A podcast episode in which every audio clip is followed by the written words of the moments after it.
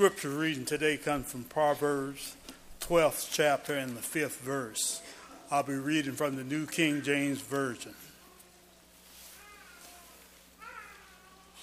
Anxiety in the heart of man causes depression, but a good word makes it glad.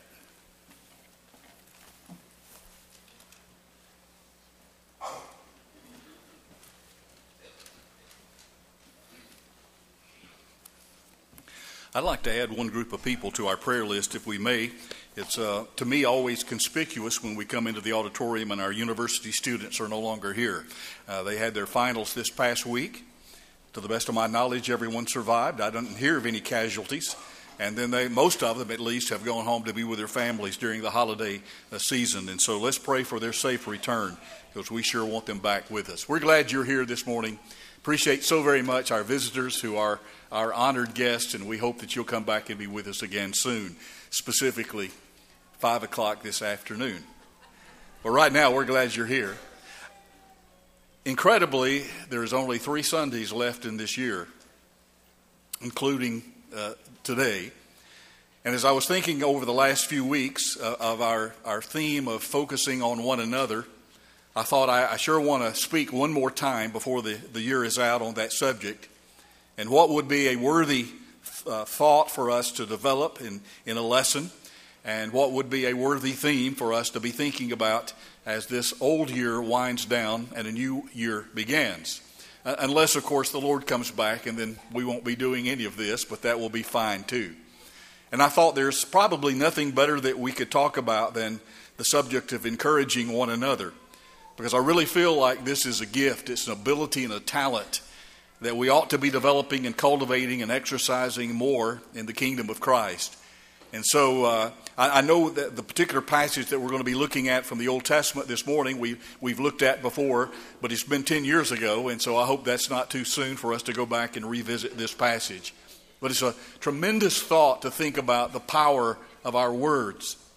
And more specifically, to think about how that our words can lift one another up. And it can cause people to, to, to, to, be removed from the depths of despair and to get their feet set back on the right path again and, and to encourage and incentivize them to, to live the way that God would have us to live. I know we're all familiar with the well worn Mark Twain quote about, I can live for two months on one good compliment. And we all understand what, and we know intimately and personally what he meant by that because we know what it means to have someone say something either nice to or about us. And by the way, let me parenthetically add sometimes the best compliment that we can pay someone is a second hand compliment. That is, you say something nice about someone else to a third party, and then it gets back around to that first person that here's what someone said about you that was nice and complimentary. And, and then when that happens, you know, you know that that compliment was absolutely sincere not like when my kids were growing up. One of them would come in the room where I was and say, Hey, greatest dad in the universe. And my first reaction was, Yeah, what do you want? You know, uh, when it's sincere, we know it's sincere.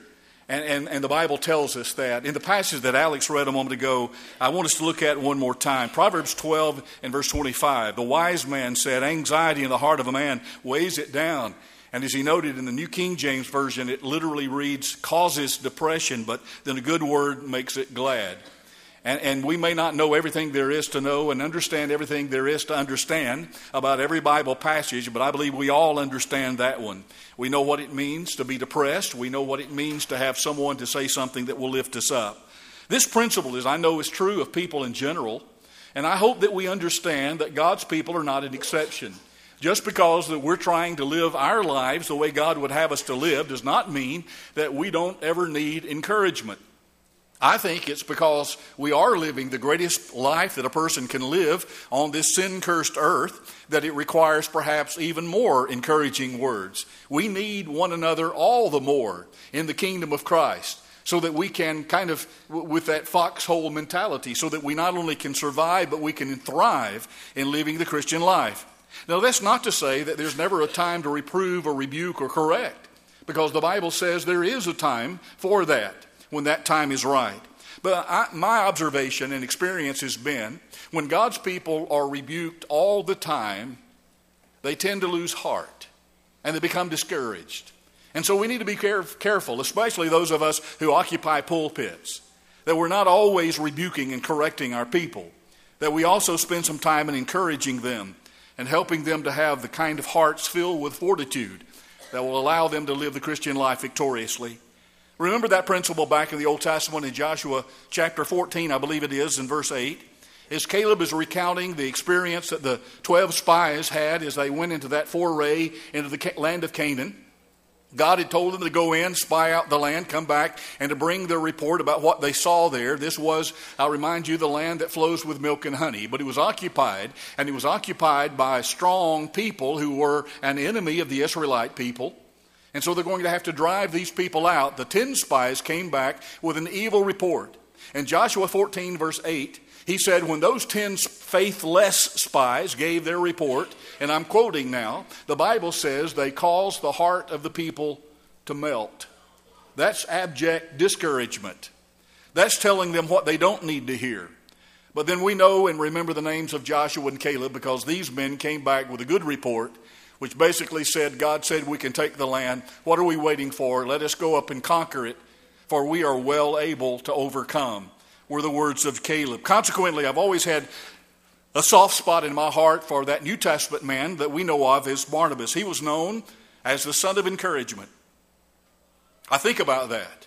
I think about the particulars of Barnabas' ministry and also his personality that would cause him to be known in Scripture, in God's holy word, as the son of encouragement.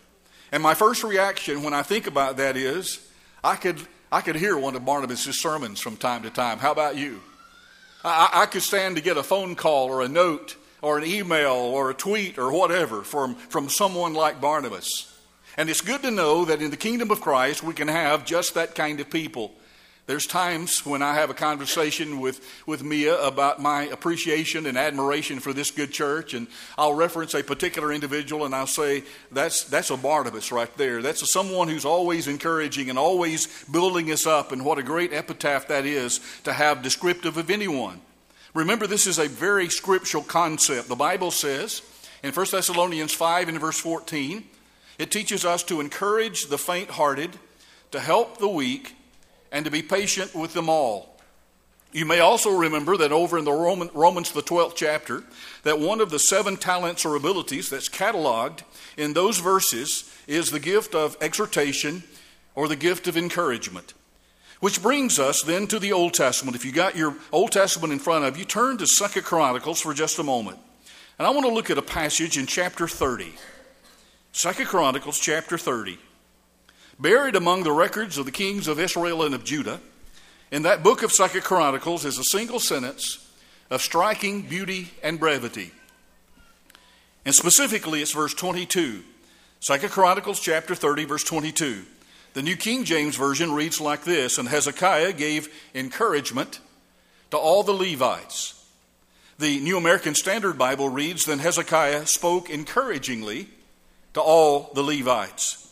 You know, when I think about that passage, and I think about its contemporary application, and how very important what Hezekiah was doing to the people of God in that time, and how that, that gift needs to be discovered, developed, and deployed in the kingdom of Christ today, I think how wonderful it is and how powerful it is that someone like Hezekiah in a position of power is willing to speak words of encouragement.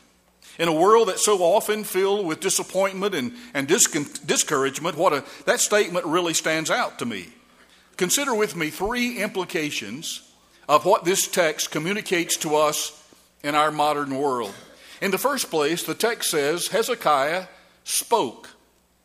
Now, that's not profound nor deeply insightful because that's not uncommon. After all, you remember that Hezekiah was king, and that's what kings do. He was accustomed to speaking. There were times when the entire people would be gathered before him as a congregation, and he would give, enact some law or say something that they needed to hear for the benefit of the entire nation. In fact, you may remember that in those days, in particular, the word of a king spoken became law. All he had to do was to pass down some edict or regulation. And, I, you know, I imagine it was kind of like Moses in the Ten Commandments where he could say, So let it be written, so let it be done. And guess what? It was law. All he had to do was just speak the word, and it became law.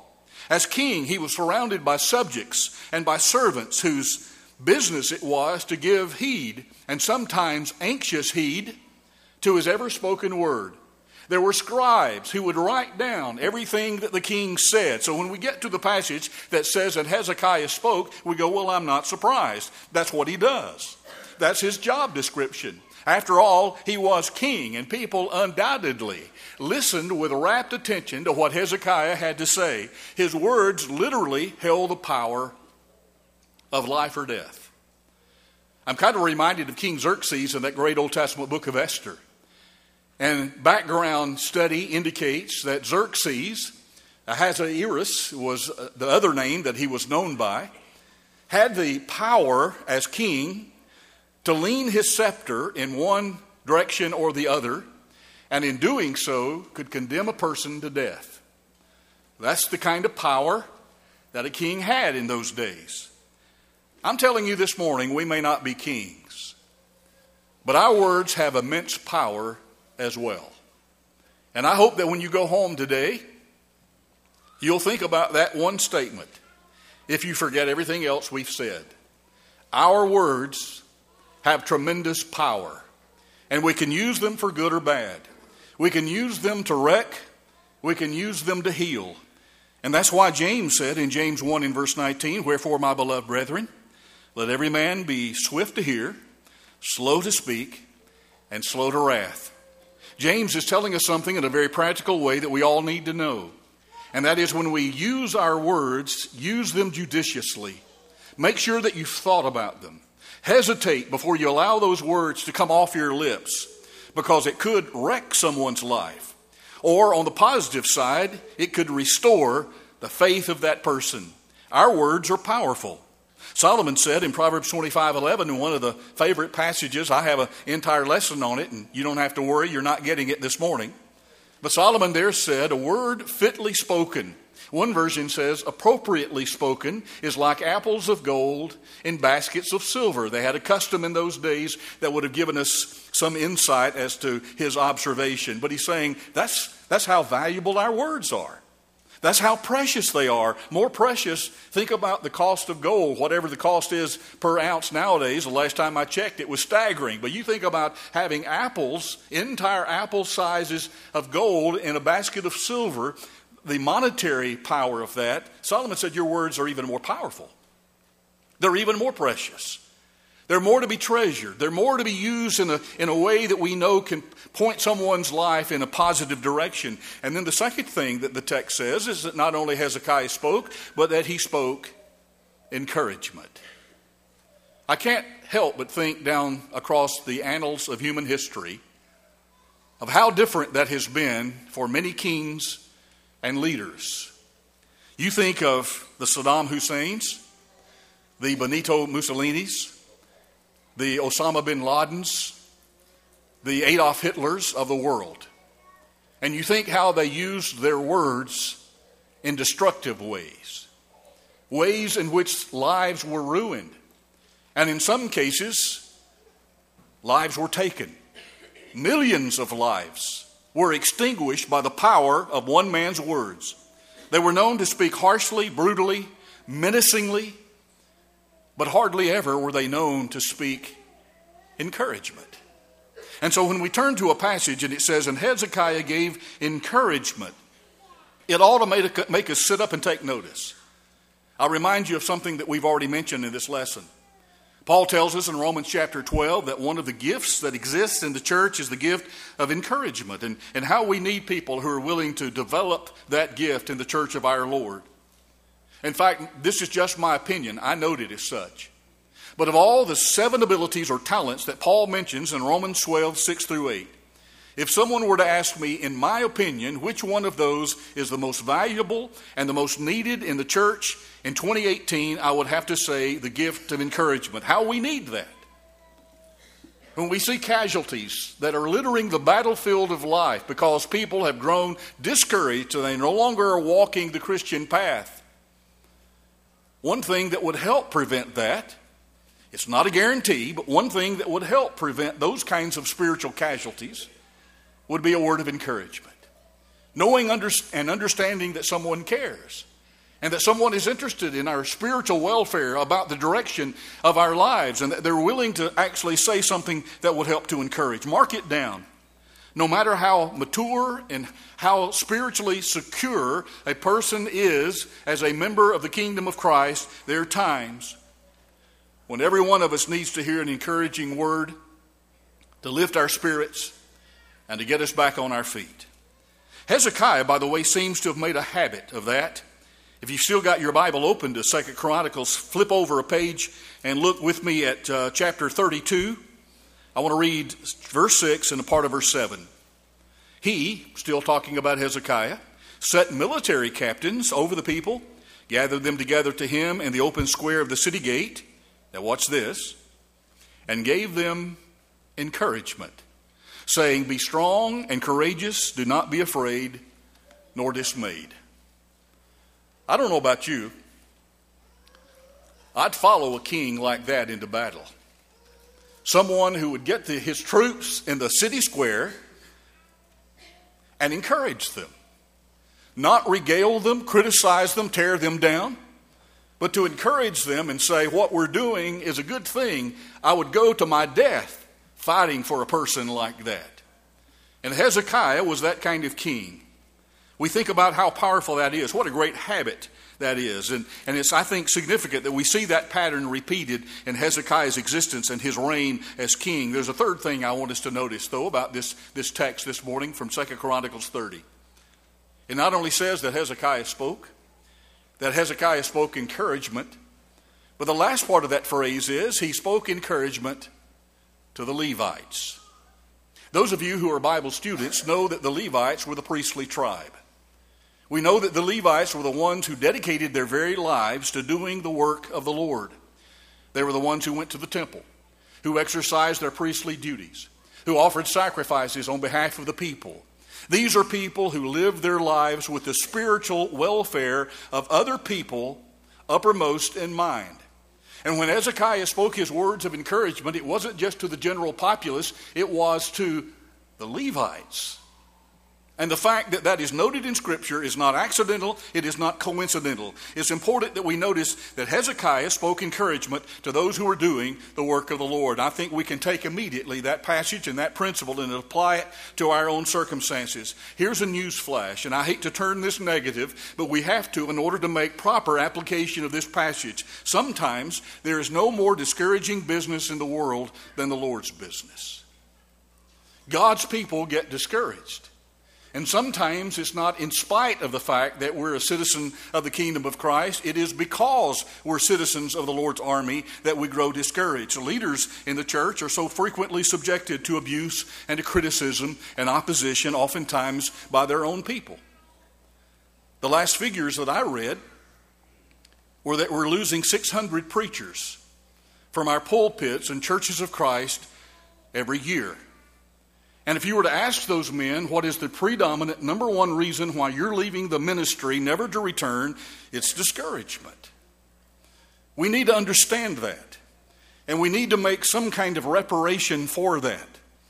As the old saying goes, enough digs make a grave, and we're burying some of the finest and some of the most dedicated persons among us. I remember speaking to a fellow preacher one time who was, had been preaching only about three or four years. And as best I can recall, I'm trying to recount for you verbatim what he told me in a phone conversation that day. But it went something like this He said, I expected to get conflict in my ministry to come from the world, and I was ready for that. My greatest discouragement has been that the opposition has come from my own brethren. End quote. Well, guess what? He's not the Lone Ranger. Sadly, that sentiment could be echoed by a lot of preachers and the brotherhood. For some, going to church services is like walking onto a battlefield. It's very difficult for them to live like that and to maintain their faith and their continuity and consistency in ministry to the cause of Christ. Some, some began to feel like the old fellow who said, If I knew where to t- turn in my preacher's license, I would. And so when, when we read that Hezekiah spoke encouragement to the people who are doing the work of the Lord, we immediately can see the application. But, folks, let me tell you, lest you think that I'm trying to get you to feel sorry for me and for all my preaching brethren, that's not the point. In fact, we're not just talking about preachers here. I think that the primary application in our modern world of this passage would be it is no accident that divine writ says this about the work of elders. Hebrews 13 and verse 17 says about those spiritual shepherds among us. Obey those who rule over you. Now, I remind you, this is written by inspiration. This is the mind of God we're reading here. Obey those that rule over you and be submissive. Why should we do that? Because they watch out for your souls. Here are men who have the awesome responsibility of watching for the, the souls of the sheep within their spiritual flock. As those, he says, who must give an account. That's the only place in Scripture that I know of where one person is going to be called into account for someone else in judgment. But elders, shepherds among us will be. They give an account for our souls. And then he goes on to say, and this just makes perfect sense to me let them do it with joy and not with grief, for that would be unprofitable for you. All that the writer there is helping us to understand is this clear message it should not be a burden and a sorrow to lead God's people. Elders should be encouraged and not discouraged. in their exercising of the oversight that God has placed upon their broad shoulders to lead God's people in the direction that they go. I preached on leadership enough here that you know what I think about that and my firm convictions about that. Congregation is but the length and the shadow of its leadership.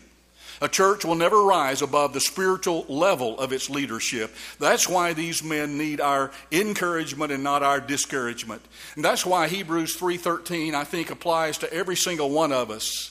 And so encourage one another daily while it is yet today, lest any of you be hardened by the deceitfulness of sin. The writer there is telling us over and over in virtually every chapter of that great book of Hebrews, we need to be encouraging one another.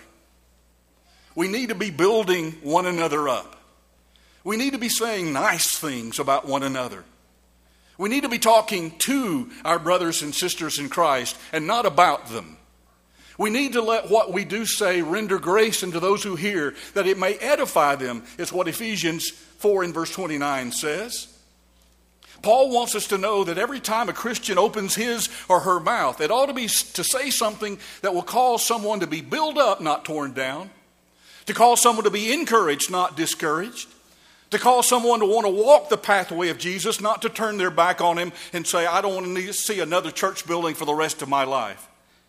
Here's a passage from the Old Testament that says so succinctly but so powerfully Hezekiah spoke encouragement to the Levites. And, folks, that is surely worth saying about anybody, especially those of us in the church who serve the greatest cause on earth. In fact, that would not be a bad epitaph to have carved on your tombstone, would it? This person spoke encouragement to all of God's people. I like the story, and I end with this of a, a little boy named Jamie who was trying out for a part in the school play. His mother knew that he had his heart set on being in the play, and yet she wasn't very uh, positive about the results of the auditions. She feared that he would not be chosen for a part because he was, how can I say this diplomatically, theatrically challenged.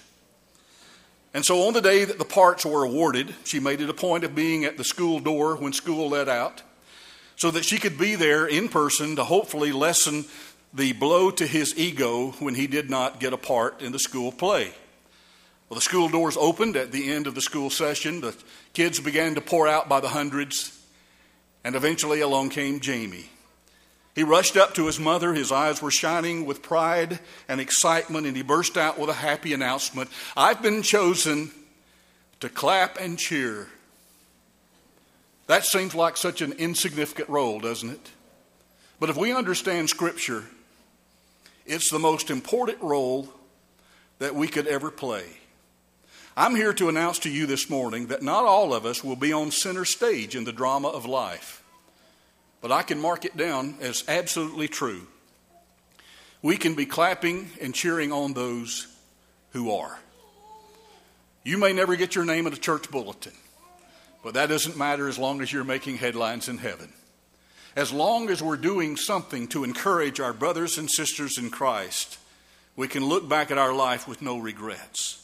The Bible, it would be a good topical study for anybody to go through Old and New Testament and, and pick out the encouragers like Barnabas and like Hezekiah. And the Bible is replete with them. The Bible is just full of encouragers. Let me give you one more quick biblical example of that. There's a man by the name of Onesiphorus. I'm not making that up. That's what they called their babies in those days. He looks like an Onesiphorus to me. And here's what Paul wrote about him in one of his letters. And this is so brief, but so powerful, packed with so much power. May the Lord grant mercy to the household of Onesiphorus. And here's what Paul says from a personal perspective, although it is written by inspiration to guarantee its correctness. For he has often refreshed me. Now, the spiritual mind immediately knows that Paul is not talking about a tall, cold drink of lemonade there. In refreshment, he's talking about spiritual refreshment. He's talking about emotional refreshment. And Paul says, Let me chronicle this in the Word of God. Grant mercy to the household, to the family of Onesiphorus, because he has often encouraged me. He has refreshed my soul. And we ought to be cheering one another on as we live our lives out in service to Christ. Amen? We can't do without it. Criticizers are a dime a dozen, encouragers are priceless. Theodore Roosevelt wrote back in 1910 It's not the critic who counts, or the man who points out how the strong man stumbles, or how the doer of deeds could have done them better. The credit belongs to the man who is actually in the arena, whose face is marred by dust and sweat and blood, who strives valiantly, who errs and comes short again and again because there is no effort without error and shortcoming, but who does actually strive to do the deeds, who knows the great enthusiasms, the great devotions, who spends himself in a worthy cause, who at the best in the end knows the triumph of high achievement, and who at the worst, if he fails, at least fails while daring greatly so that his place will never be with those cold and timid souls who know neither triumph nor defeat. Here's what the Bible says by the inspiration of God Galatians 6, verse 9. I leave this passage with you, and I hope that this will stay in your hearts. Let us not grow weary in well doing, for in due season we will reap if we do not lose heart. Or, in the words of Winston Churchill in one of his most famous speeches, young men, never, ever, ever, ever give up. I have long maintained that some will be lost in eternity, not because they did not do good in their lives, but because they did not do it long enough. Hang in there. Keep on living the Christian life. Keep on living it dynamically and victoriously and claim the promises and blessings of God every day and every moment of your life. And if you're not a child of God who is not a recipient of those promises and those blessings, you can be before this day is over. The Bible teaches from the day of Pentecost forward that our faith should move us to repent of all of our past sins and commit ourselves to living a life that Jesus would have us to live, confess His sweet name as the Son of God, and then be buried in water where we contact His blood to wash all of our sins away. If that's what you need this morning, we bid you come while we stand, while we sing.